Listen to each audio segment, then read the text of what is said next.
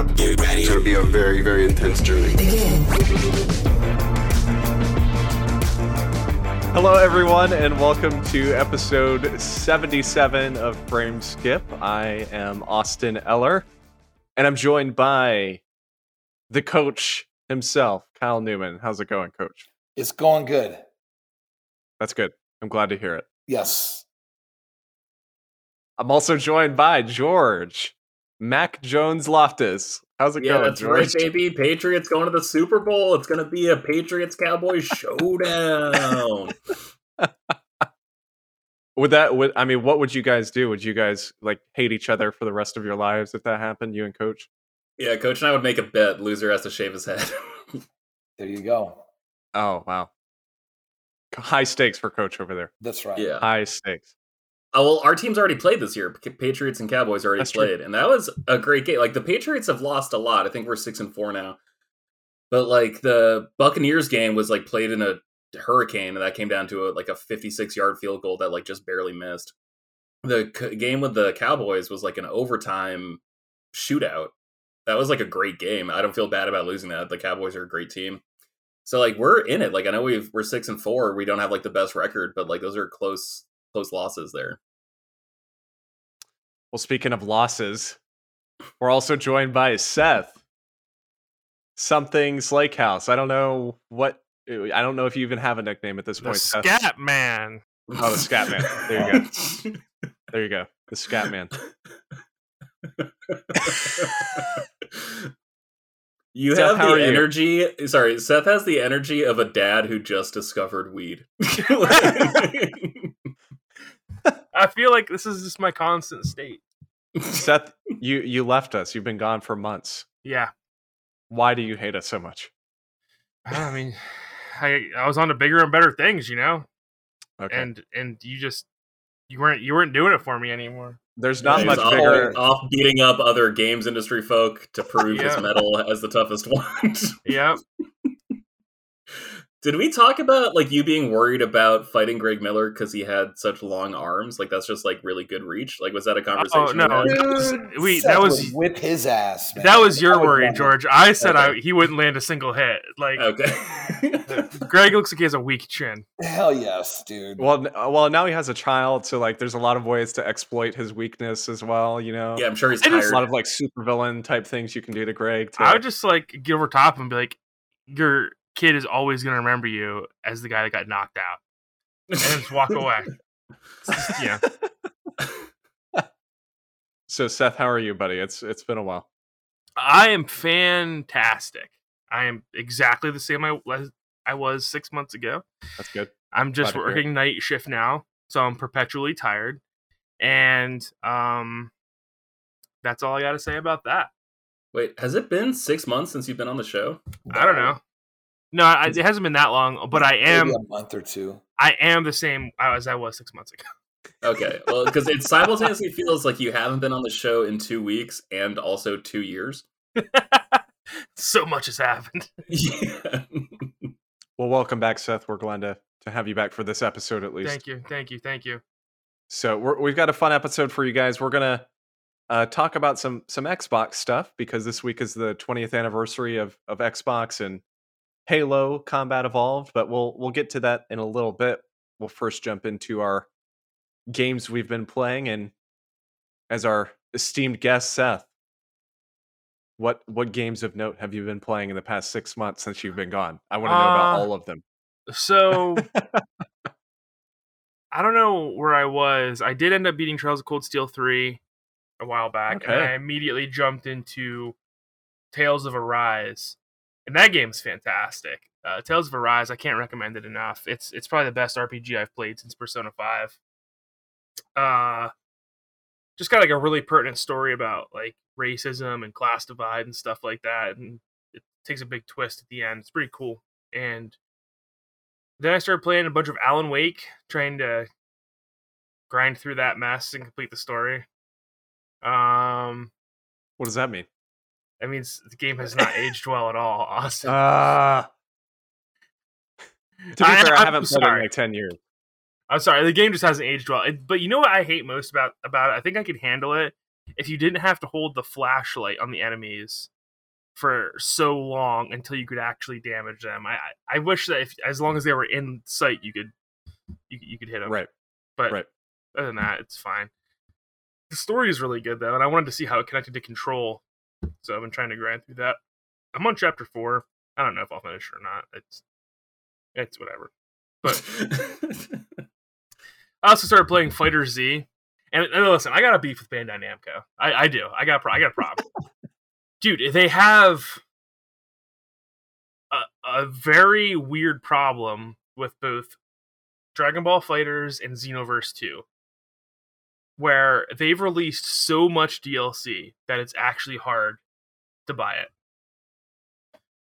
Uh, so like when you go to the Xenoverse 2's page, there's just like pages and pages of DLC and individual characters and packs and and different packs and the passes for those different packs and then like different seasons. It's like it's like way out of control to the point where they can't make Xenoverse 3 because I think there's just too much for Xenoverse 2. It's it's it's, it's really weird, but um yeah, that's all I've been playing.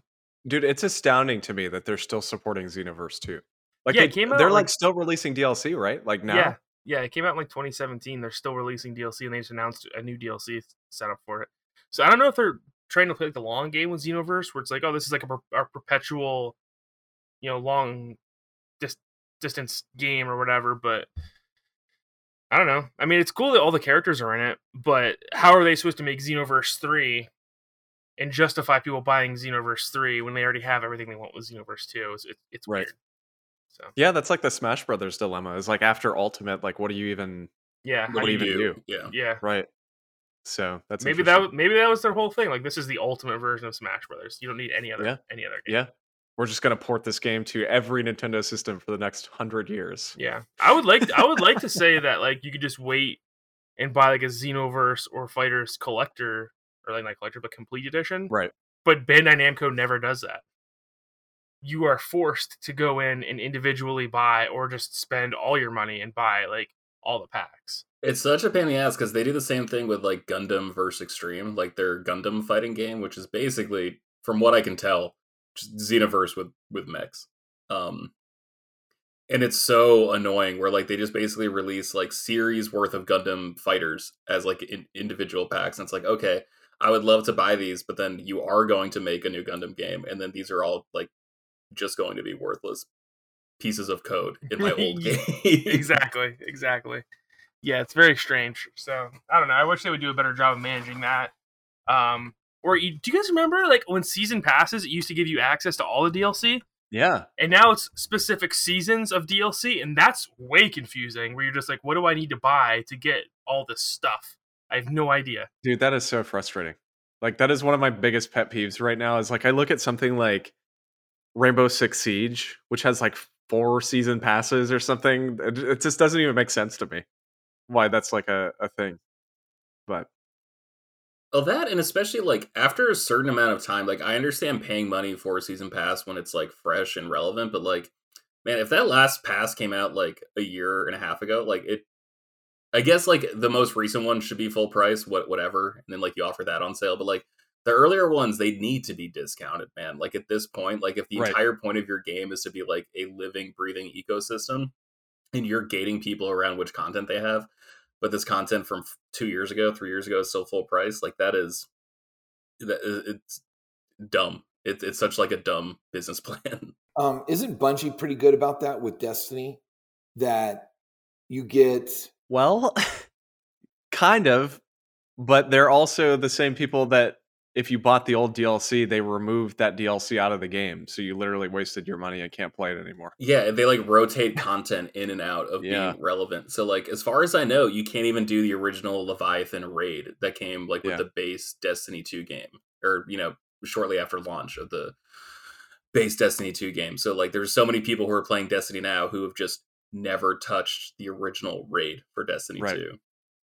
So frustrating. I can't believe Destiny is still thriving. Like I, I, I think I'm kind of angry it is. I kind of just want us as a society to move on. You know, like God. No, I mean, well, Bungie knows how to make like a shooter that feels good, and like, I know we're gonna talk about Xbox games later, but There's very very few games where like pulling off a headshot feels as good as it does in Destiny. Coach, how about you? What have you been been playing this past week? Um, I started my uh, platinum run with Miles Morales. So I'm a little bit over halfway. I'm just doing the uh, I'm trying to just clean up the map before I really finish the the story part. That's kind of like what I did with uh with Spider-Man before I did like the really the last part of the story. I've cleaned up the map and uh got as much XP as I could and then finished off the story. So So does um does Miles have the same problem that the original game did with the crimes where they just randomly spawn and you have to just kind of around until that you find one of them? As far as I know, there's no crimes to stop in in Miles Morales. I can't remember. I haven't touched it since last year. There are crimes, George, but it uses instead of them being randomly generated, you have that smartphone like app within the game where you can go through and like choose like, hey, I want to do this one. And so it always Oh, shows yeah, them so that's you can do them at any time. Yeah. So That's it's a right. lot easier. But I do notice, I do notice when I'm web slinging around his buddy, hey man, you got to break in here. So there are random, there are random um crimes, but there's also the main crimes that you got to get is on that app. It's it's an app in the game. Yeah, because that was the worst part about the original game. But uh, yes. At first it was for me. At first it was, and then I kind of got used to it, and then it kind of just, I didn't have too many issues with it. I don't know if that was the worst part of the first game. I just thought there was like too much stuff on the map. But like I don't know, Yeah. like I, I loved how kind of like sparse Miles Morales was because like every neighborhood had like a, a hideout you had to take out in like the original game, and I think there's only like three, maybe five in Miles Morales, and like I don't know if I just appreciated that coming from a game that I thought had too much, or if that's like the right amount.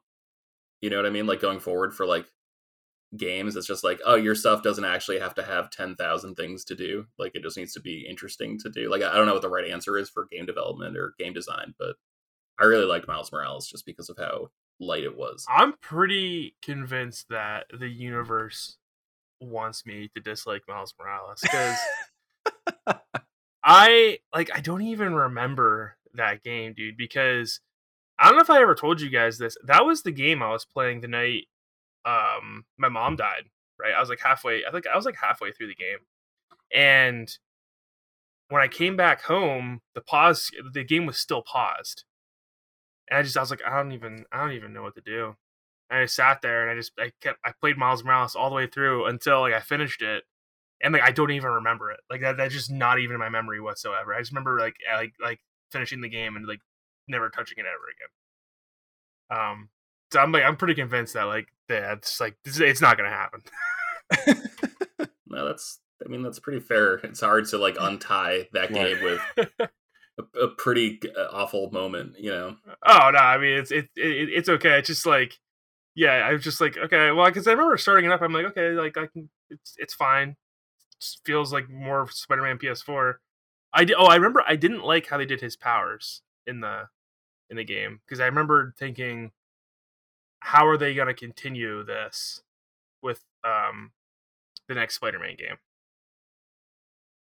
Because I think in the next Spider-Man game, you're gonna play as both of them until Peter Parker ultimately dies and the next game after that is all Miles Morales. Super predictable. Well, it's almost like it reminds me of, you know, the armored edition, Batman Arkham City. It's it's similar because you get that power up, and then you could just um, take out enemies. I didn't play Armored Edition because I didn't buy a Have a Wii U. Wii U. Yeah, Why didn't you, Seth? because Yeah, you're you're why it failed. It was the hottest selling system. Dude, No, nothing has ever piqued the world's interest like the Wii U did. Dude, you guys were so on board with the Wii U too. And it was like years of you guys just be, being like, "No, this system is great. I love this thing." Well, I did. I mean, but I knew that. it- I mean, Nintendo just eh, it was the wrong thing. But there were some really good games on that system. Yeah, I had to get so drunk to convince myself to buy a Wii U. I was like, I was in Los Angeles. I was at this bar called 33 Taps during happy hour. And I just like kept drinking. I'm like, should I do it? Should I get a Wii U? Like, is this is it time? And I just got annihilated buying like the heaviest IPAs I could find, and then like stumbling home, stop by GameStop. They probably like legally shouldn't have allowed me to spend that much money, considering I could like barely stand up. But I bought it and I convinced myself, I'm like, dude, Earthbound came out today. You're gonna love Earthbound. Played that game for 20 minutes, never touched it again. I do like my Wii U, but man, I just I did not need a Wii U that day. Yeah. I just I just remember when I went to go pick it up. I went the uh, the night before because it, it, was released on a Sunday. So I went there to Best Buy on Saturday. I'm like, okay, you guys doing a you know um, midnight release? They're like, no. Okay, were you opening up early? No. What time you open up on Sunday? Ten. And I'm like, okay. So I got there at 10 and there was nothing. I'm like, oh my God, this is bad, Nintendo. Like, there is zero hype. And this is Dallas, right? So you would think Right. that there would be people, but nope. You'd think in a city of millions of people, you could convince 20 to, to buy oh a Wii U. Yeah. That's when I knew, like, oh no, this isn't good. That was that was when I worked at Elite Games, and I remember we got we got them, and my boss was planning on selling them for Black Friday, and he had he made this giant he made this giant sign to put next to the road that said "We have we use," right? and not a single person came in for Wii U. Wait, It's how do like you it's like Wii? begging them to come in. Like, guys, we have them. Come on, please. I mean, he spelled it. He spelled we W I I. Okay, yeah. but um yeah like like he was expecting all these people to come in because he didn't sell them on release day he's like no we're gonna hold them for black friday and then they'll all pour in on black friday and like no one came and not a single person showed up for him. Ugh, rough stuff. Did it Yeah. sell over 20 million or was it stuck? Oh, right no. around- no, it was like 13 to Oh God. it was like 13 or 9. it was Jeez. thirteen point five six. Okay. So- what a disaster. like and nothing. Nintendo will tell you, Nintendo will tell you, oh, you know, we didn't do anything wrong. Yeah, you guys just didn't care about it. Like, what was wrong with you all? Right. George, how about you, man? What have you been playing this this past week? I've been playing one game and I need to have a little little rant about this game. Okay. So I'm one of the suckers who bought the GTA trilogy, the definitive edition. And this game is like an embarrassment. Like I don't want anyone to lose their job, but I'd be shocked if someone didn't get fired for this game. Like I've been playing Vice City. The game is so buggy and so crashy. Like there are options in the game to like play either performance mode or fidelity mode and I was playing Fidelity because I'm like, yeah, I want this game to look good. And then I would do a boat race. And then every single time I hit the last checkpoint of the boat race, my game would crash. That happened five times in a row. And I was like, okay, let me play it on uh, performance mode. Played it on performance mode. Same thing. And then I had to go in and like individually turn off all of like the bonuses or whatever that like made the game prettier. Like I turned off blooming. turned oh my god! all this stuff. And so the game I'm playing looks about like GTA Vice City on PlayStation 2. Like it looks like trash. And like only then would the game not crash as I complete the race. That's like one of the nicer stories about this game. Um cheat codes disable trophies, which I don't care. I was playing this game without cheats, that doesn't bother me. But like there are so many people who have claimed that like trophies don't pop and they promise that they haven't used cheats. And so I also wouldn't be surprised if certain trophies just don't pop for some people, which is really frustrating. I was trying so hard, so desperately to be the first person to platinum this game, and I thought I really had a chance, except, you know, they didn't fix anything about the game. They didn't go back and make anything about the game better. The one thing they did was they switched the acceleration when you're driving from the X button to the triggers. And I'm like, okay, this feels all right. But then I remembered, like, that changes the way you do like drive-by shooting. So all of a sudden, drive-by shooting, you need to like hold a face button to look in the right direction to shoot, then pull L1 to shoot. But that changes the way you actually drive a tank. Like they just did so much without consideration of like how to actually improve the game. And this is only Vice City. I haven't even touched San Andreas. I haven't touched GTA 3. Everything I've read about those games sounds like they're just awful. I saw some video trying to like understand why the game uh, is the way it is. And some guy had like a developer write into him and they like did shot comparisons. And like I guess the way Tommy Vercetti sinks when he like goes into water, he doesn't sink the way he did in the console versions. Uh, he like floats near the top and just like drowns within like four inches of water, which was like a key feature in the mobile games. So like these are ports of the Oh. mobile versions of the games, which for a while were the prettiest looking versions of the game. But you know, we've come a long way since 2012 when those games came out on iPhone 4 and select Android devices. And like not since Skyrim came to PlayStation 3 have I had such like a reprehensible experience with a game on console. I am so frustrated and I can't believe they this cost $60. I I don't know why they delisted like the better running versions of the games to, for these. And it's just embarrassing. Like Rockstar need should be embarrassed they don't care because they make like what two and a half million dollars a day on GTA Five. So like like why would they possibly give a crap about these games? But like they're they're called the definitive editions. These are hands down the worst ways to like play the game. Like it'd be better if you just like eBayed a PlayStation 2 and played the games on that. You'd have a better time. So the really like awful thing though is that they took down the other versions of the games, the actual decent versions, and took down or sent a cease and desist to all the modders that are making those other versions look really good. Which they did. They they added they added like really good detail and whatnot to the characters in the world. So the best way to play GTA was like a year ago. And now you can't do that anymore. Or unless there's like some I'm sure there's some back sites that you can find get the mods and whatnot and, and get the games. But the really interesting thing I saw was they took a tool in a game design kit and just upped the poly count of the games, which created all these collision de- detection problems and whatnot. And it's really funny because you can tell that they put absolutely no care into it whatsoever. Because there's that donut store that the screenshots going around. I and saw used to- this, it used yeah. to be a, it used to be um a nut next to the donut, and then now it's it's a round.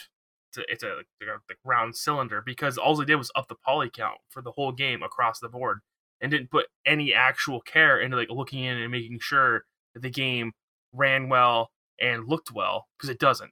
The other thing that's really interesting that that I can't wrap my mind around is the rain. And the rain is Yeah. like so intrusive Oh, because it is, it's dude. I don't know how I did the paramedic mission last night on my first try. I was really proud because like thirteen year old me. One, it's amazing how much easier this game is when you're not in seventh grade. Like when you just Oh, have yeah. like when you just have like the mental bandwidth of like actually understanding what you're supposed to do. yeah. Um, but dude, like it would rain every I don't know six eight minutes in the game as it's like supposed to, or like every other day, whatever the count is. And like it is like driving through milk. Like I you can't Yeah. see more than fifteen like game feet in front of you. I can't believe I got that gold trophy. Um, Well, the the the thing is that I'm pretty sure that the rain isn't actually rendered in the world. It's a filter that goes over top the actual game, if that makes sense. Almost like a like a um, like Right. a Snapchat or Instagram filter. But the and then I saw this weird video of this definitive edition the other day where the person was standing next to the ocean when it was raining, and the ocean was over top the rain falling, and I'm and, and I'm like, what is going on with this game? Like, how does this even happen? Like they they must not have played it at all no, when they did I- this. ten bucks is they just like ran it through a script to just like Yeah. upscale it, Right. And they just like, oh, it's been upscaled. Sweet stamp, sell. Yeah. You know, it's And- it's it's embarrassing that like Rockstar, like you look at a game like Red Dead Redemption Two, you know, this game has the same logo as that game, and like look how perfect and like picturesque and like I don't care if you don't like that game, you can't deny like the craftsmanship that went into that. And this game is just like destroying the legacy of these games that made Rockstar like who they are. Like it's it's Yeah. a it's a shame like that they did this to like such a beloved trilogy of games. And so like if this is the first experience of GTA, why would you even think the series is like worth celebrating? Why would you think it's like worth continuing? Right. You know? Yeah, and it's crazy because you're right. It is. It's 100 percent the mobile versions of the game, which which is which sucks because it's not just a copy of it, the game anymore. Now it's a copy of a copy of a game.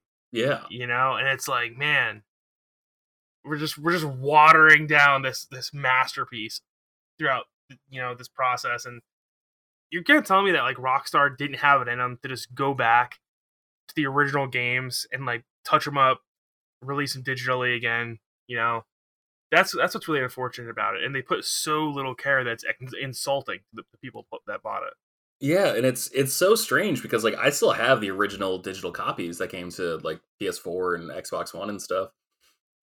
And like those games are great. Like those versions of the game run fantastic. They look you know, like a PS2 game, but like a PS2 game the way you remember it, you know, where it's just like, oh, like these colors are sharp in a way that the PlayStation 2 games weren't. Like, oh, the frame rate's better in a way that it wasn't, you know. So it's like when you remember how awesome this game was from 2003, like it's it's what it looks like on on PlayStation 4, but they just yeah, they just gutted those copies. And like it really feels like a Nintendo-esque like draconian like no, you can't have fun with our things unless we explain to you the way in which you can have fun with them. And it's just it, it's an it's embarrassing. Well, um, and I'm curious too, like how many people are going to get burned from this. Honestly, like as far as not even just the people that have played these games before, but the people that are, are at, have or are playing Grand Theft Auto Five, which is the second best-selling video game of all time. You know, it's like for me, I've never played three or San Andreas or Vice City. So like if I had gone back, you know, somebody who isn't so invested in this industry that understands the the controversy surrounding this this title right now, I mean, I'm sure this is probably still going to sell really well, which is like kind of frustrating, I guess. Yeah. To know that like so many people are going to get burned by this. So there, be- there better be like. What's amazing too is like the old games, like the old digital files. Like I know Vice City extremely well. Um, that's probably the video right. game I've played second most in my life behind Skyrim. Um, that file size on PS4 was like four gigabytes, maybe like five, six tops, and like this one was 22. And it's like, okay, like where's all that extra juice? Like, like what is it? And like the they kind of like ruin parts of the game inadvertently, where it's like certain colors just don't appear. So like the way they upgraded the the visuals, like they basically just like Seth said, they just added polygons, like they smooth everything out. And like part of me thinks that's like kind of like an interesting choice where like it is pastelly and like it is kind of like sometimes it's so like well lit that it like it looks plasticky, like it almost looks like Link's Awakening. Right. And then other times it'll zoom in on a character's face and it just looks like a, a child's drawing. Like they just the things they decided to like add detail to and the things they didn't just make it looked like such a gross disparity between the two and like the color of like the voodoos, like the the Haitian gang cars, like the color from the original game just does not appear in this version of the game. Like that I think there's there's like two things that can do the color crimson. It's like fire trucks and ambulances are the only two vehicles that have like the correct color of, of red wow. that was in the original game that just doesn't appear in this game otherwise. It's it's just like it's like jaw dropping. Like the decisions so many people signed off on and like allowed to happen. It's it's it's shocking, and like I I wish I could get my money back. I'm I'm so beyond frustrated with this. Well, I, there's two things I just want to say is where is QA in the 20s 20s right? The, mm-hmm. Do we even need it? Because it seems like these companies are going down uh, a slippery slope, right? Because this is about game preservation, right? game preservation. So if companies don't care about it, i.e., Rockstar, what's going on with this, Nintendo with their stuff that they just released on the uh, their online um, service, um, putting out just like half-ass um, product for us, it, it's it's going to happen more and more, and it, it's kind of sad that that this is happening. What's weird is I have more faith that Nintendo will fix the N64 debacle than I do Rockstar will fix this. Yeah. I mean, I, I, the, I agree. The, I'm concerned about either happening, but I think it's more likely that Nintendo fixes that. Well, the problem is that I mean, this came out and what it's been out like a week now, George, week and a half. Yeah, I grabbed it last Wednesday. Yeah. Okay. And as far as I know, Rockstar has said nothing. Nope. Um, and the game currently, at least from my understanding, has the lowest Metacritic user score of every game in history. It has like a 0.4 out of Less 10. than- Yeah, uh, which like I don't think you should like review bomb, but like I, I don't think these Yeah. games are point fours, like zero point fours. They're not, but like Yeah. It's definitely it, it should be the lowest rated Rockstar game ever. Like It's this just- is em- this is embarrassing. Like Vice City Stories ran better on PSP than like these games run on PS5s and Xbox Series X. Like it's like what the hell, man? in my personal opinion, the point four is deserved because I think a game is a zero when it's unex like unacceptable, right? And to me, these games are unacceptable. There's no way they should have Yeah. ever been sold to the consumer. I think a point four is a completely fair score. I don't think it's a review bomb at all. I mean, these games, like, they're they ruined such a, a masterpiece of, of a trilogy that Rockstar deserves the point four score. It's not like you know people review bombing the Last Jedi, right? Which is obviously not like a three. It's like like a, a four. Right. It's like a 3.2. Yeah. no. Um, in all seriousness, though, I think I think people giving it a zero is fine because it is unacceptable. You know, it's almost from what I've seen, it's almost unplayable. You know, where like It's it's playable. Like there there are certain times where like the game crashes. Like honestly, it, it's it's most broken. Well, no, like it crashes and, and then it starts back up, and like you you get, you know what I mean. Like you can you can finagle your way into playing it. Um. yeah, I just Like, gotta Play it you for a little bit. Hold the controller above your head Well, no, no, I, at a I, I get it. 45 I get degree it. Like, angle. Well, I look. I played PS3 Skyrim for like as long as I possibly could before like that game just like Yeah. ate itself like Yeah. some dumb snake. Um, this game doesn't run as badly as that did, but it's the worst running game I've seen since that. Um, what system did you get it on? uh, GTA, Yes. Well, you Uh, yeah, PlayStation- the new ones. PlayStation Five. Okay. Yeah. And I, I don't see Rockstar saying anything about it because, like you said, they're making 10 gazillion dollars a day off of. Uh, GTA You know, Five. on Well, and that's the sad thing to me, honestly, is like I don't know if it still is, but I think at the time Grand Theft Auto 5 had like the highest video game budget in existence. And so the fact that like a studio can make some, make something of that caliber and then put like so little effort into this is just so so disappointing and sad to me. But anyway, it's very clear that that those games have their fair share of problems.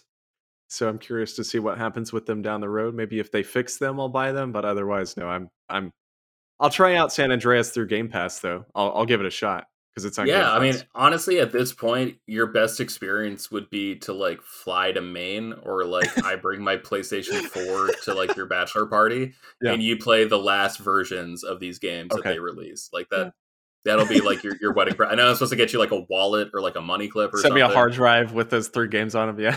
no, I'm not sending you because like that is all of a sudden like these games are now like what is it? What, what was that uh Hideo Kojima game? PT. PT. This is, this Yeah. is like those games are like the new PT, right? Where it's just like all of a sudden those are so much more valuable than they were the Right. day before. So, uh, just quickly, I wanted to switch over to what I've been playing, and it, it kind of goes with our our theme of of Xbox for our big topic this episode. Um, I didn't talk about it last week because I wasn't on, so I just wanted to talk about it briefly. But Forza Horizon Five, I've been playing like a ton of. I'm about 20 hours in, damn. and at the moment, I mean, it's it's for sure my game of the year, um, which is pretty funny because I've said that like for every major game that's come out. I've I went Death Deathloop. That's amazing, my game of the year. I don't think anything's going to beat it.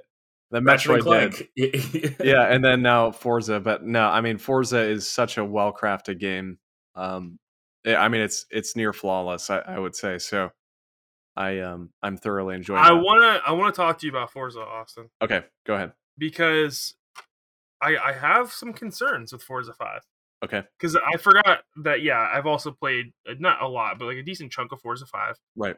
and my immediate takeaway is that the game is excellent it's wonderful but it's no better than four it feels exactly like four Yeah, I mean that's the thing. At the end of the day, is it's a it's an upgrade. You know, it's more more of four, but the problem is four was already a masterpiece of its own. So I, I guess it's kind of interesting to kind of think of that. But the thing for me, the reason I love five is because the map itself, the world that you're driving in, is so much more interesting than it was in four. Oh, really? See, the, I feel the complete opposite because I have zero interest in Mexico, but Really? I love the UK. Yeah. Oh, So man. yeah, so like for me, that was way cooler than like this me- the, the the the Mexico map. Um, That is But- interesting. but I mean, the other thing that I was wondering is they give you like supercars right off the bat. You know, Right. and and I don't I don't think four did that. Is that a, a normal thing for the Um, franchise? I don't remember if Ford did that or not, but I think I think the thing what they're trying to get at is is giving you the option to race how you want to race right from the start instead of having to start with like the slow, boring cars and then like work your way up, which I, I kind of liked honestly. I, I I like that I could just kind of jump into the fun stuff as somebody who's played like hundreds of hours of these games at this point. Um, I enjoyed that, but uh, no, I I get where you're coming from though. That uh, the map thing is interesting to me though, because I, I really did not like the map in four because it was so just so much of the same all the time as far as like all this farmland Yeah. and like brick building and stuff. I like the and- winter map. The winter map in four was dope. Yeah, the winter map was good. But um anyway, yeah, the the winter's cool. I liked how the seasons changed. I did want to touch on quickly though. Uh, again, ties into the 20th anniversary of Xbox. Halo Infinite multiplayer dropped uh, yesterday at the time Yeah, of recording this, buddy. out of nowhere. Um, it had kind of leaked like prior to the weekend that this was coming, and I think a lot of people weren't expecting it. But then some stuff showed up on like the Xbox Live store like code saying that the game would come out this day, and so I think a lot more people started believing it. But I've I've played a lot of it. I've probably played three or three and a half hours at this point. Seth, I know you played some. You and I played some last night together, and George, I know you played a little bit as well. I'm just curious, you know, because I've I've talked about the game a little bit in the past on the show when I played the the firefight or whatever the the alpha version was a couple months ago. What did you guys think of the of, of what you've played of the I guess beta of the multiplayer so far? It's great. That's that's what I think. I think it's great. It feels like like when you jumped into Discord Mhm. uh, yesterday. I told you it's like riding a bike. I felt just like I was back in 2007 again. Um, especially with the Warthog controls, which are Yeah, Terrible. not good. no, but I think that's what they're going for now. Uh, it has to be. It's it's great. It feels just like old school Halo, but with a modern touch to it. And I mean, I, I think feel like that's pretty much all there is to say for Yeah. me, anyway. George, I'm curious what you have to say because you had some interesting comments earlier in our private chat. Yeah, I was playing it on my Xbox One. Um, game looks amazing on Xbox One. It takes a while to load into a match, but like when you do, like there's no pop in or anything once you're there. Um, yeah, it's gorgeous. I just think it plays a little slow. Granted, I've been playing a lot of Call of Duty Vanguard lately, and the way I play Call of Duty Vanguard multiplayer uh, now is like the hardcore mode, where it takes like you know two shots and then you're down. Um, and so because of that, like I just think this feels a little slow and like a little lumbering. And like granted, I didn't spend the most time playing online Halo multiplayer just because I didn't really grow up with a high speed internet connection. So I didn't touch it until I got to college, and by then, uh, you know, you had to pay for Xbox Live Gold, and PlayStation Three was free. Uh, PSN was free, so I played most of my games there. So I, I never spent too much time with Halo multiplayer. Uh, yeah, I just thought it was a little little clumsy uh like trying to get from like objective to objective like this was pretty much just in like capture the flag i thought that took forever there's like one map where it's like smaller and that one i had a lot more fun with but like the bigger maps i just i think they might be like a little too big um but yeah i just also i really liked warzone in five i thought that was like a great mode and i haven't played any uh warzone yet or warzone adjacent stuff for for infinite so i'm excited to see how that plays out Yeah, they do have similar stuff because they have like the big team battle, which Seth Yeah. and I and his friend Watson were playing a lot of last night. That's like the I think it's twelve v twelve, if I'm remembering correctly. That sounds right, or 14v14. Yeah, it's it's like a pretty high number of people for a Halo game. So, um, yeah, it's it's just Call of Duty, like on the new one, they uh they brought in this mechanic called the tactical sprint, which is basically just like a double jump for running. So like you can actually like move across the map so fast. Like you know how like you sprint and like your gun moves back and forth in like awkward sway. Like if you double click the uh L3 button, uh your gun actually just like goes up and like you know uh, like up to your right and you're just going so fast. Um So you have infinite sprint, and then you have timed double sprint. Um, and so because of that, like the game just feels so quick. And uh, it was it was just kind of jarring to go from from that to to Halo, just because like I love the Destiny multiplayer because that was so fast too, and so it's it's taking some getting used to because this feels a little bit more tactical than those games. Yeah, I guess that's the thing is like I'm I guess that's an interesting viewpoint like you said because you had not really played too much of the multiplayer when you were younger and and I did play a lot actually on on original Xbox um, with Halo 2 and and 1 but um I mean I love it so far. I mean again I've only played a few hours but I I really like the speed of it.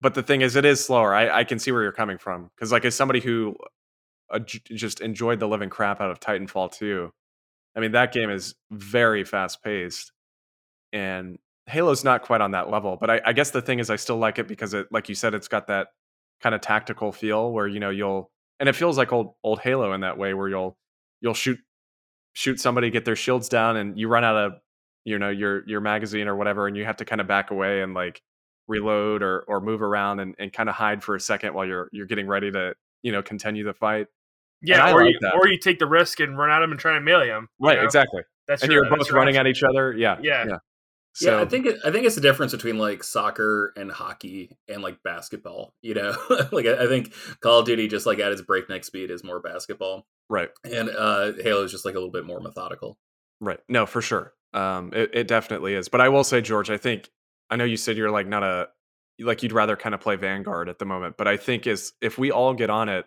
like Seth and I, I feel like I had a great time playing with with Seth and Watson last night because that was fun. Doing yeah, doing like capture the flag and stuff, and like, um, you know, we were we were uh, like Watson was like saying he needs a vehicle and stuff to to go pick him up and like help him bring the flag back and you know stuff like that. It's like man, I, I no, I, I mean every every game is better with friends, yeah. right? So and um, plus, I just got an Elgato. I'm excited. I'm going to start streaming stuff, and like this is free to play. As soon as they also like the battle pass was just like such yeah. a pain in the ass to yeah, to dude. level up. it's no, that, that's my only complaint so far is the battle pass sucks. Like it's absolutely awful. Yeah. It's it's um the progression is really really rough with the battle. It's cool pass. that they never expire, but I thought you know you'd still progress through them, right? Not at a snail's pace, just because they don't expire. yeah. So and supposedly they're looking at it. Um, they they tweeted out today that they they've heard the complaints and they're going to look into how they can you know change it moving forward. Dude, so we'll see what they do. Battle passes, dude. Just give me the stuff. Let me buy it. Yeah. Like if I'm paying fifteen or twenty dollars or whatever it is for the battle pass. Yep. Just give me the stuff in it, dude. Like I don't need I don't, I don't need this leveling and progression system. Make that separate. That's I'm so tired of battle passes and every... I kind of I like it though because it it feels like you're not like wasting time. I guess you know, like like you're gonna play this. You're gonna play this anyway, so like drip feeds you stuff, and so like I I guess I don't know. I I feel like it encourages me to play more. Like it gets me hooked more than if they were to just give me all the things. I'd be like, okay, let me try out this gun. Let me try out this gun, and then I'd be like done. You know. All right, and so now we'll we'll move on into our big topic of the show the 20th anniversary of the first Xbox launch, and of course, along with that, 20th anniversary of Halo Combat Evolved. It launched on November 15th of 2001 here in the best country in the world, the United States of America. So it, it was like a year late everywhere else. So sucks to be you guys, but we were we were first.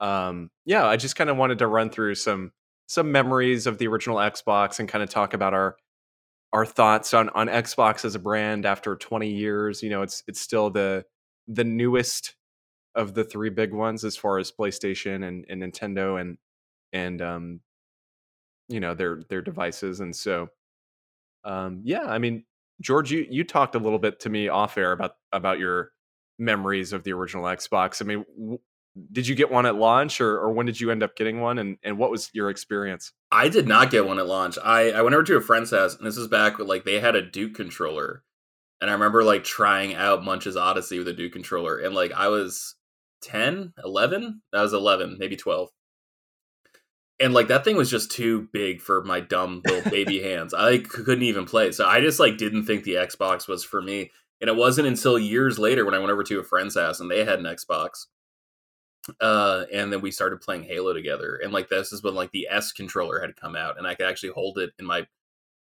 friggin' like normal hands uh, at that point. Uh, 2005, I think it was. Um, right, that was that was when Halo Two came out. 2005. That sounds about right.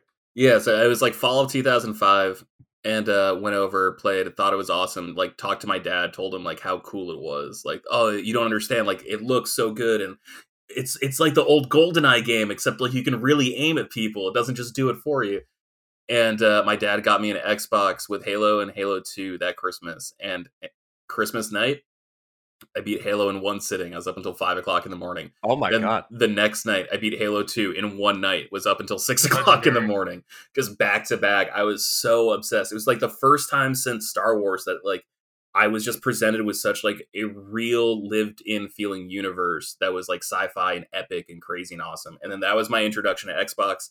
I had a PlayStation Two, I had a GameCube, and then after that, every multi every multi-platform game uh, had to grab it on Xbox just because like it ran so much better, it looked so much better. Um, I think the GameCube is like my personal favorite, but like, come on, like Xbox was just unreal. Came onto the scene and just ate everything up. It was so cool. It was such a cool device.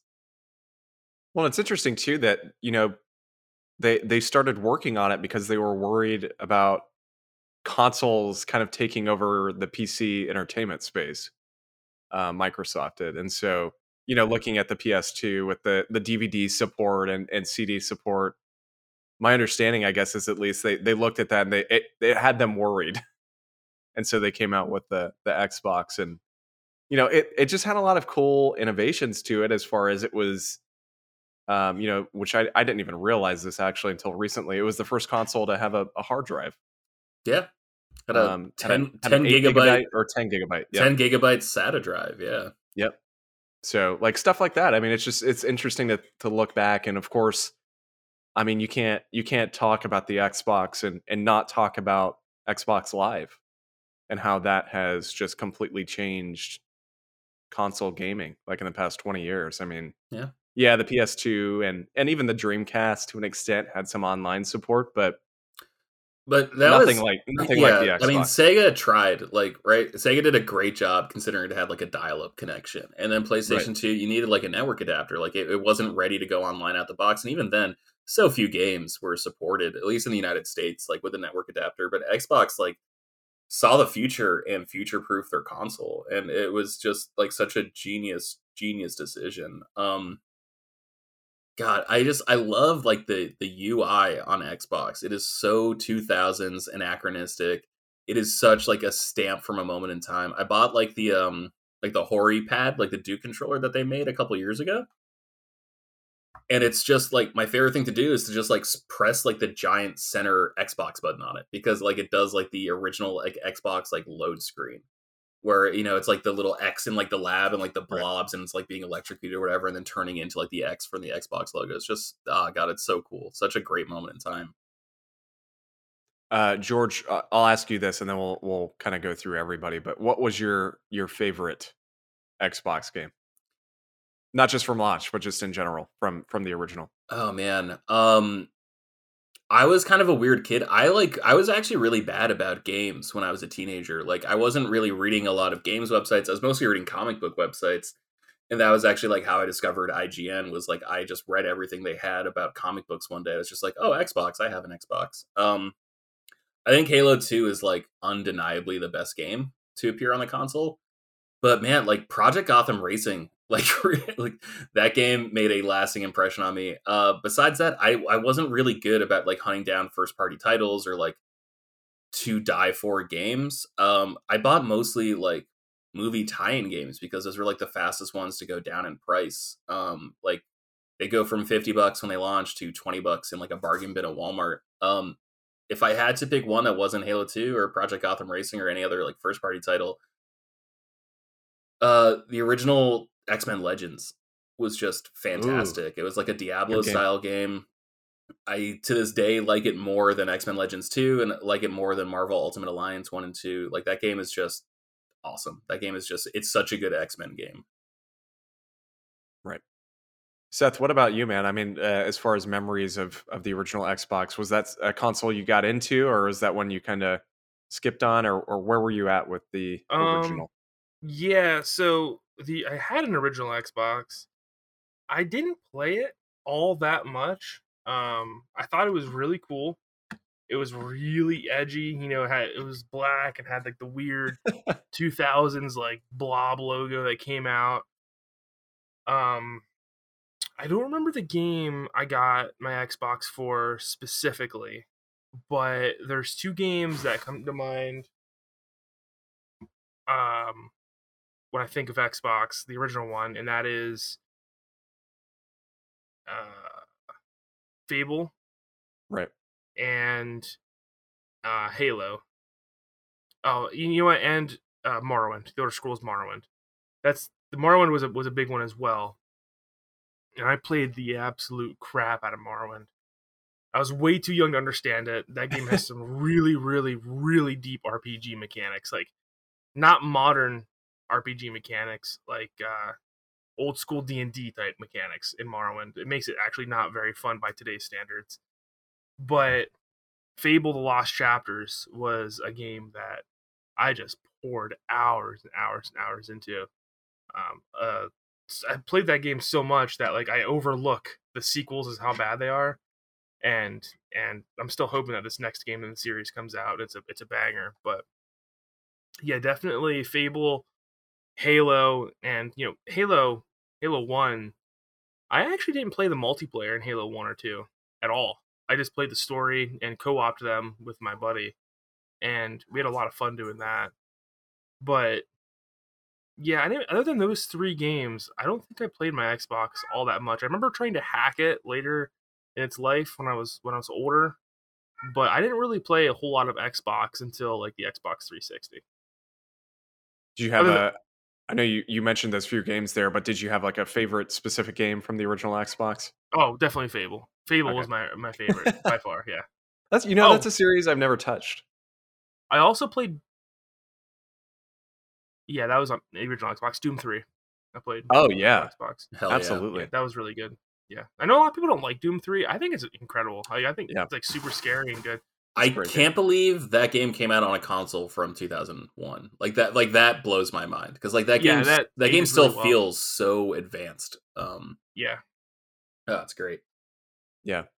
Uh, yeah, Fable's is a series I've never really played actually, and and I I do want to go back. You know, the one thing they announced this week with the 20th anniversary is that the the remaster of Fable One for 360 is getting a frame rate boost for Series X, and so I'm gonna go back and, and play it at some point because I don't know if it's even worth touching two and three at this point. But but Fable I. One, I, I, I need to play. personally, yeah, I don't think two and three are very good games. Like, They're, I just don't. I don't like the way really they took. not at all. No, I, I don't like the direction they took the series, especially in like a Fable three. Um, Fable two still had a little bit of a remnant of like an RPG, but Fable three is like a straight action game, and it's got some really weird mechanics. But like the weird, the the worst part about Peter Molyneux games is like they got progressively worse. And Fable one was like this, crowning achievement where your character aged and the, world felt so like immersive but like they got progressively worse but he also introduced some really really cool mechanics in fable like in for instance in fable 3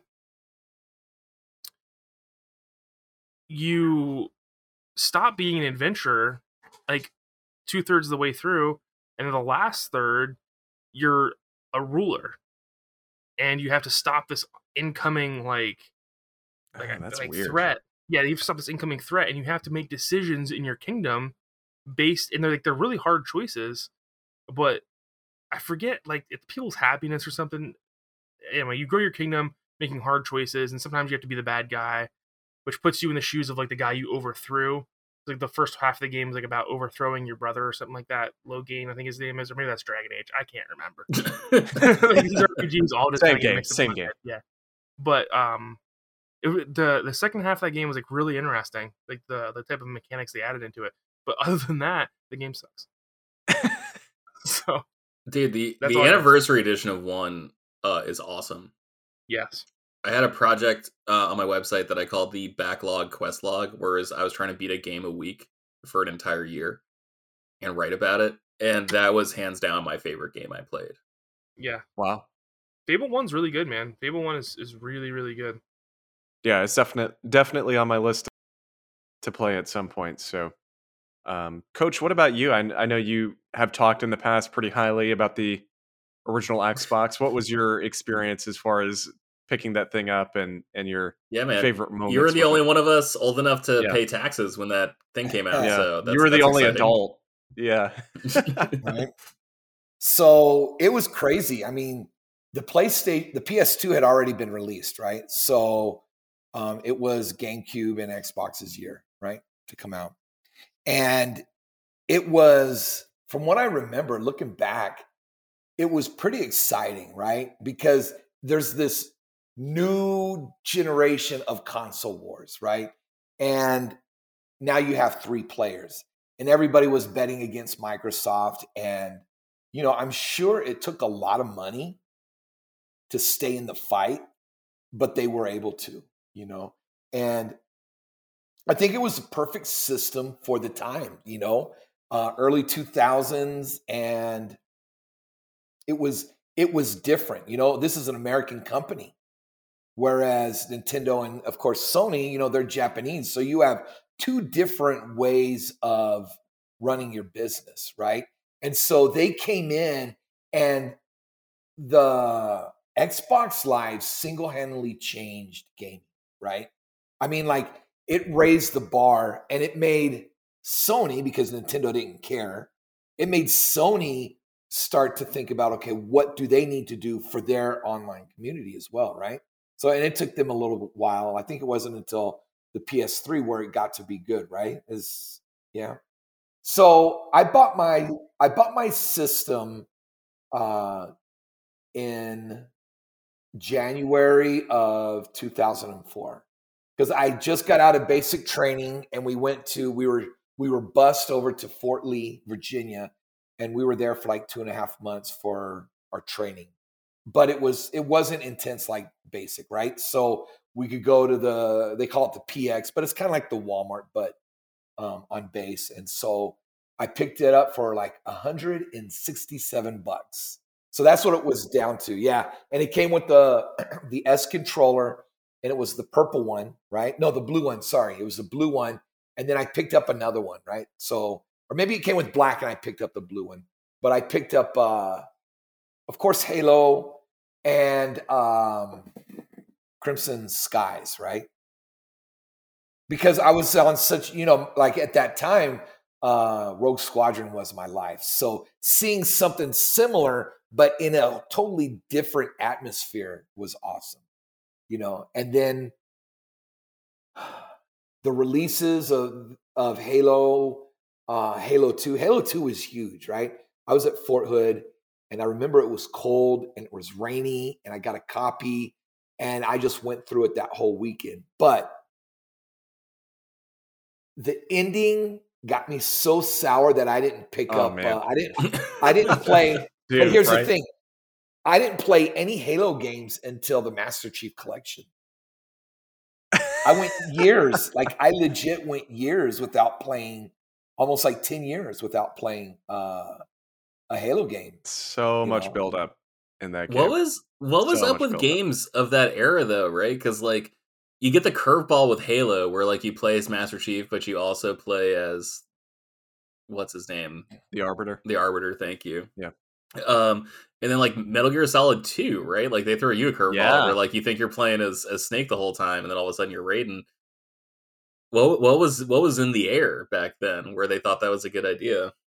But I But thought know- it was a good idea. That's the thing. Right. I love that being able to wield that power sword, right? And Oh, and just pl- play on the eyes of of the enemy and seeing what he was going through, what his own people was like doing to him. To me, that was awesome. It was just the The ending, ending. like yeah. yeah. And and here's the thing, and and they came out and said this. I watched a little documentary. Is that's only two thirds of the game. They weren't able to do the last third. You know, they didn't have time or the money to finish it, so they just had to like cut it off right there, and that's why it kind of felt That's like an abrupt ending. And I would just remember like when I saw that, this was like you know after uh Master Chief Collection came out, I believe. Just watching that and just seeing like, okay, I get it. You know. What was your favorite original Xbox game, Coach? Um, I guess it would have to be well, Halo and Halo 2, you know, up into Yeah, the ending. But Of course. yeah, those two games. I mean, we spent so much time at Fort Hood. Um, the last three months that we were there before we moved to Fort Bliss here in El Paso, we legit had already sent all of our equipment. And I remember it was it was late it was, it was late spring, early summer, and the AC in our uh, barracks were out, but we still hooked up our TVs and we're just playing shirtless, just sweating, but we're just still playing, man. Those are like some good times, man. Th- Those were like playing that, you know, the LAN parties. And now Microsoft at that time made it possible for, you know, to have LAN parties. You know, it wasn't just PC. Oh, dude, yeah. So like, I would have sleepovers, and like my friends would bring over their Xboxes, and it would just be like waiting for my dad to go to sleep because like we had like a, a TV in like the living room and like a TV in my sister's room, and like I had the biggest TV because it was like a like my uh, long story, but like I, there was a reason that I had like the biggest TV. It's like we couldn't move the TV that was in my room, but we didn't have like LAN cables big enough to like leave the TVs where they were. So like we would move the TV in the living room into like one corner of my room. We'd pull the TV out of my sister's room. And then we would just like play until six o'clock in the morning because I was like around the time my dad started to wake up, and I was like, "Oh, sh- we gotta take the TVs back. We gotta, we gotta like make it look like this never happened." like, That's incredible. That's incredible. Um, so I I want to say I got mine. Well, my brother and I got it together as a as a joint Christmas gift. I want to say in maybe it was either December of 2002 or December of 2003. I, I can't remember what what year it was, um, but it was a, a year or two after it had launched, and um, I just remember the the most fun time I had with that thing was we co-opt Halo 1 and 2 together like multiple times. Like we would just replay those games together and uh split screen and we had just like an incredible time together playing those games. And so I'll never forget that and and of course, you know, playing uh Halo uh both 1 and 2 again online at that time was was amazing. And so um had a great time with that. I I uh mentioned this earlier before we were recording, but for some reason I got hooked on MechAssault when that thing came out, and um, MechAssault one and two both. I, I love those games, and I don't know if they still hold up. I'd, I'd love to go back and play them, but that was like what really got me interested in like the whole like mm. mech genre. Was just sitting there playing those games and how how interesting the story was and how they played was was just fascinating to me. So those were those were some of my favorites. But no, I I, I definitely would agree with you, Coach. It's hard for me to decide between Halo One and Two. So I mean, those are definitely my my favorite games from that system. I never played too many other first party games, so I never played Crimson Skies or um dude, so many of those games are like on Series X. Like, Yeah. they made the they had like their 20th anniversary thing the other day. I went through. I bought three games like for original Xbox. I bought Time Splitters. I bought Advent Rising, and uh, I forget the third one that I bought. Um, but man, I'm just like so excited to like go through and play this because like it's one of those things where like we were talking Mhm. about games preservation earlier. It's just like okay, here's like the best way to play these original games, and like in theory, the frame rate will be better. so it's like all Clo- higher clo- resolution. yeah, frame rate, closer Yeah, closer in line with like what the developers intended. Um, dude, play Crimson Skies. Crimson Skies is awesome. I think it's actually on Game Pass. I think it is. I think you're right. And Well, um, I- It has to be because I think that's It's a Microsoft game. Yeah. right. Yeah. And what I thought was cool, what really got me interesting is the attention to detail to that game, right? So after a couple shots, you, you, you get this smoke effect, right? On your on your plane. So I just thought that that that little thing just blew me away, you know. But right. the missions, the water, it was just like it was a slower version of Rogue Squadron, but just totally different and just so amazing. Like I just played that game to death. So that is a good one to go down and because I still have my original copy in and play on Series X. It, it, just did so many like smart things that are just kind of like you don't really have to think about today. Like uh, the controller plugs into a separate plug that plugs into the console. And I always thought that was so stupid because it's like, oh, here's like one more thing I'm going to lose. I thought it was so dumb until like one time I actually tripped on my controller cord, and instead of yanking my console like off my bureau, uh, it just it it broke apart. Like it just minimized like the tripping error. It was the first console that let you like upload your music to a hard drive and let you play that back during a game. I forgot about that. Which is awesome. Was, that is so cool. Was that the the point of the the joint attachment? Uh yes. From from what I can tell, that was the closest hmm. thing. Like, I was I think, always confused about that, that, too. I think it was that, and I think you could also plug into like a USB, so you can in theory use it for PC gaming. Oh. Uh, so like it, it changed like the actual drive, like and Seth mentioned like you can hack it pretty relatively easy. Like there's a couple games you can use to exploit and then like run custom firmware on there. I'm actually looking into like swapping out the uh, the SATA drive on it, putting in a two terabyte, and just like figuring out a way to actually back up my my Xbox games because disk rot is a huge concern for me, and I've got like a big library of games that I bought since. But like oh god there's just so many cool things. It was like the best dvd player like no offense to playstation 2 playstation 2 was like the first cheap dvd player but i thought xbox was like a legitimately better dvd player uh, even yeah. though like the disk drive the rubber bands have a tendency to snap so if you have an original xbox where like the disk drive won't stick out it's not the console's broken you just need to like actually open it up and replace the bands. There's just so many cool things about it and like for all intents and purposes it's basically the, the dreamcast 2 right? Like there was so yep. much Sega support, and it just did everything that Dreamcast did. It just dialed it up to 11. And like it just had so much support from Western developers that just wasn't really available on GameCube. It was the most powerful system of the era. GameCube was two, PlayStation 2 was was the third most powerful at the time. It was the first HD console, right? Because it had like 720p or 40p output, like from the um, there was like an adapter that lets you put in like RGB cables. Like it was just such a cool, cool device.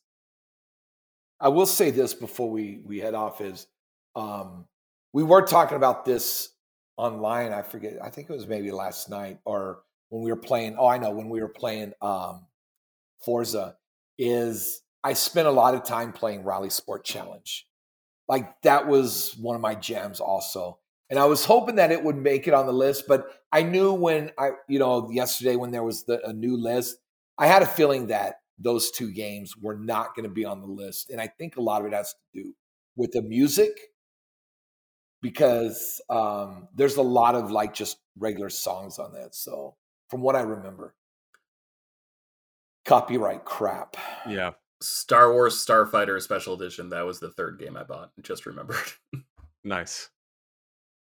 All right. Well, George, I know you've got a, a quick little segment to to end us off. Yeah, um, yeah. Uh, Seth, since you've been gone, we started doing this thing. Uh, we started doing. Uh, we've done this literally once. Yeah, it's been one time. It's been one time. uh, but we started doing what I like to call best of the best, where there we pick a game franchise, and uh, through all of its releases, we pick we figure out like what was the best game in that franchise. So, for example, we did Call of Duty. We decided Black Ops was the best one in the franchise. We did Kill we Killzone. We decided that uh, Killzone Mercenary was the best in the franchise. Halo. Uh, I think we overrode Austin and made it Reach. Yeah. Uh, for Telltale style, uh, just for the campaign, Ooh. it's the best oh, campaign. Oh man, it's the best campaign. Um, oh.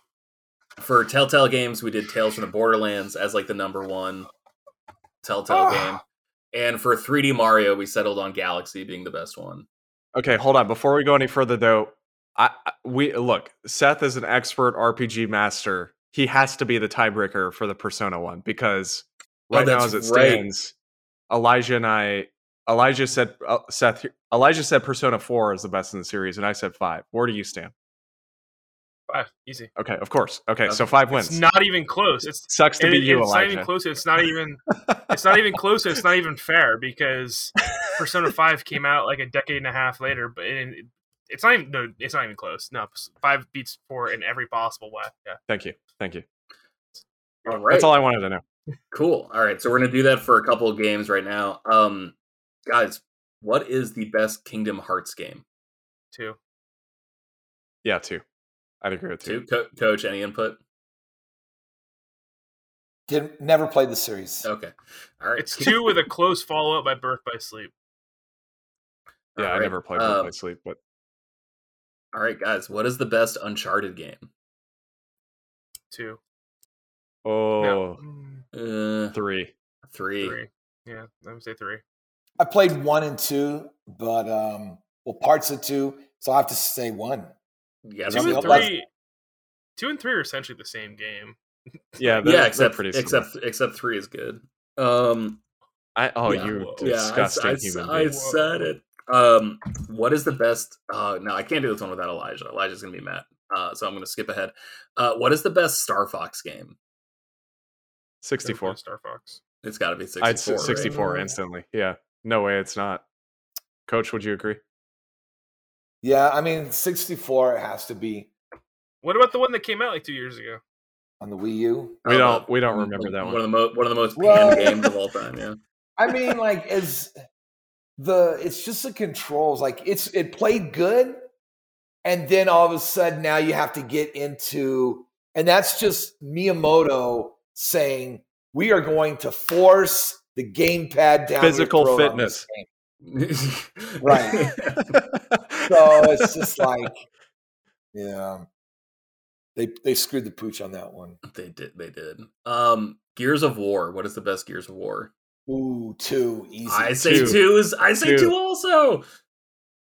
three remember when we were playing three it was like okay can we just get through this like three i didn't like three as much Se- as Seth is over here thinking, "Ooh, One. Gears one. one. One is one is great. One is a great game. Uh, Yeah, Gears I yeah. was really good until the final boss fight when you're like fighting the the Brood Queen or, or whoever I she was think on her Gears monster. one, maybe one of the most unique experiences I have, where I sat down with my buddy and we played it all night co-op side by side, and that game was built like that. It was just made so well for Mm-hmm. co-op. Yeah, yeah." Yeah, I, I would definitely put one right below two for me, like barely. yeah.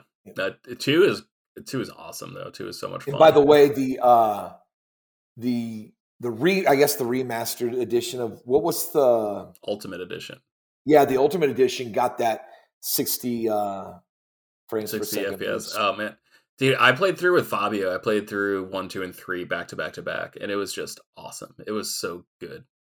It, it- they're good games but i will say that control when you're running it's like it's a it's oh, the roadie, hard the to, like, roadie run. Yeah, Yeah. Now four they fixed it, and then from what I played of five, um, it feels a lot different and better. So uh, Coalition, I guess that's the name of the company now. Um, they were able to to to make it work a little bit better. All right, last game of uh, this edition of Best of the Best, uh, Street Fighter. What is the best Street Fighter game? Okay, Seth, you're gonna have to carry us on this one because I have no idea. I've got I've got two possible answers. I'm torn between two. This is this is a very hard question because depending on who you ask, It's a personal question. It's a very personal. yeah. See, for me, my favorite Street Fighter is four, That was my first answer. Yeah. but a real Street Fighter fan, I think, would say like Alpha Three. That was my second answer. Yeah. Yeah. So like I think the best one is probably Alpha 3. But my personal favorite is 4, but that doesn't I'm gonna- that's, I'm- that's not the I'm- question. no, I mean it kind of is. Where like this, the idea behind this was like Frameskip putting a stamp on the best game of the series, like what we think is the best game of the series, not what anyone else thinks, not what not what they think. Street Fighter 4 is like some of the most fun college memories I have. yes. from like freshman year because that game came out my freshman year of college. I remember just going to upperclassmen's apartments downtown, trying to get like a friend's older brother to buy us beer, and just playing Street Fighter, like Yes. waiting for someone to come back with booze for us. God, Street Fighter Four, incredible game. But see that's the problem cuz I think I think Alpha 3 is mechanically way better. I mean, I'd, deeper. yeah, but I'd rather play Marvel vs. Capcom 2 than like any of these games, you know. But Yeah, like that's that, fair. uh, all right, I'm I'm putting in Street Fighter Four slash Ultra because that you know whatever. All right, I'm fine with that. I'm fine with that. Street Fighter 4 slash Ultra. It's more fun. All right. Now, I will say it's fascinating that they put that game on the 3DS of all things. Yes, I'm I'm dying to get a version of that game because like they put like the super moves like on the touchscreen, so you just like press Yeah. a button and do a Hadouken. Um, Yeah. incredible stuff. I would Baby love to play the, the Yep. baby version of that game. Yeah, That's the only one I can play, George. Yeah. we'll do it. I'm uh, awful. We'll do it. awful We'll do it fighting ad games. hoc next time. Uh, next time I see you. Wait, did go. you did you not play Injustice when we were having that like big? I did, and Justice I got demolished by you all. Yeah. Man, Dude, I'm awful at fighting games. Absolutely terrible. I can't do it. all right, I so- remember I practiced for months, and then Pedro slowly started creeping up on me in that day, and I was like, "No, I can't let this happen." Because he had like never The- played it prior to that, right? Wasn't it Uh-uh, like his no. first time playing it? Yeah, Man. the first time I ever played Injustice, I like I flew. I just moved to Los Angeles, and within three weeks, I flew up to San Francisco because it was Podcast Beyond 300, and I got wasted at a bar that I could not remember the name of until I moved back to San Francisco. And got wasted in a bar, and I was like, "I've been here before. I recognize these walls." Uh, but I got drunk with a whole bunch of people that I met at Podcast Beyond 300, and like we went back to their apartment nearby, and we played Injustice on Wii U for hours Wow. until like until like four o'clock in the morning. See, that's why Wii U was a great system. You have See, memories but like that, George. I don't even know if it was like the night of Podcast Beyond 300 or if it was like a mixer the night before for the people who had like flown in for Podcast Beyond 300. The bar was Rec Room, uh, which is like right next to Soda Popinski's, which is like a bar they've talked about on the podcast several times and just like an awesome, awesome bar. Uh, but Rec Room led to a lot of fun injustice. And the first time I played a Wii U, I was just like, you know, this thing's not that bad. Which I would later get drunk and then buy one in Hollywood. Uh, just That so I lines could up. just so I could play, you know, a half hour of Earthbound because that seemed like a good idea at the time. All right, guys. Well, we will wrap it up there then. Thank you all for for listening to us. Seth, thank you for your return. you're welcome. And it was may, a pleasure may to have you back. I just want to say, the fact that you guys chose Tales from the Borderlands over Telltale Batman is actually insulting to my character. Did you play season two, of Batman? Yeah. I didn't. So Yes, that so that was like one I couldn't compare it to. Batman was really good. I just thought that like I don't know, Borderlands felt like Cowboy Bebop, the video game. Yeah. That that was it's it's one of the best interpretations of Batman of all time. Is okay? So is, what that, is that why you left the podcast? I was going to say Seth Yeah. is so deeply offended that he's never coming back. yeah, I'll see you So next. that's see you what I've See you next year, bud. It's been fun. So, thank you all for listening. Of course, if you're this far in, you already know, but we're available on pretty much anything. But you know who may not know that? Your friends. Please share us with them and, and tell them where to find us if they like video games and Telltale Batman. Maybe they will listen and, and Yeah. never will listen again, you know? and I'll tell you Oh, what, if uh, very upset. if this episode has more than like our average listener count, I'll record a special a special episode with Seth where we just trash each other's uh stupid opinions on things. Uh I know Oh my god. we've got a lot of opinions on movies that we disagree with on each other. And if you just want to hear two friends go at it like nine rounds in, in the octagon, um you Let- let's just- cut me. yeah, let's just get, let's get this average uh, this episode. I'm not lis- asking for like a lot. I just want like a higher average listener count compared to other episodes, and then you'll hear just Seth and I go nine rounds. Yeah. Here, you know what? I'll, I'll I'll raise the stakes even more. If if this happens, I will let it be an explicit podcast. Whoa! Whoa! Whoa! so yes, that's, thank that's you. gloves off, buddy. Yeah, absolutely. no holds barred, baby. Yeah. Um, of course, you can find us on social media. Frameskip itself is is everywhere. We're on Twitter and Instagram at Frameskip Pod. We're also on Facebook at facebook.com slash FrameSkipPod. You can find us each individually. I am at Austin J. Eller. George is at PurpleBird616. That's a me. Coach is at FrameSkipPod as well. Seth, you are at Seth the 90s kid, right? That's right. Hey, I'm glad I remembered. Don't follow him. Don't follow him. Don't Don't follow him. follow me. And then Elijah, who is not here tonight, um, who unfortunately was um, attacked by some ravenous D- dinosaurs. bears. Dino bears. Uh, d- yeah, dino bears. He is dead. at Loco Lizard Man. what a way so to you go. Can find him there. Yeah. So thank you all for listening, and and don't forget, Persona Five is better than Persona Four. Yeah, it's not even a discussion.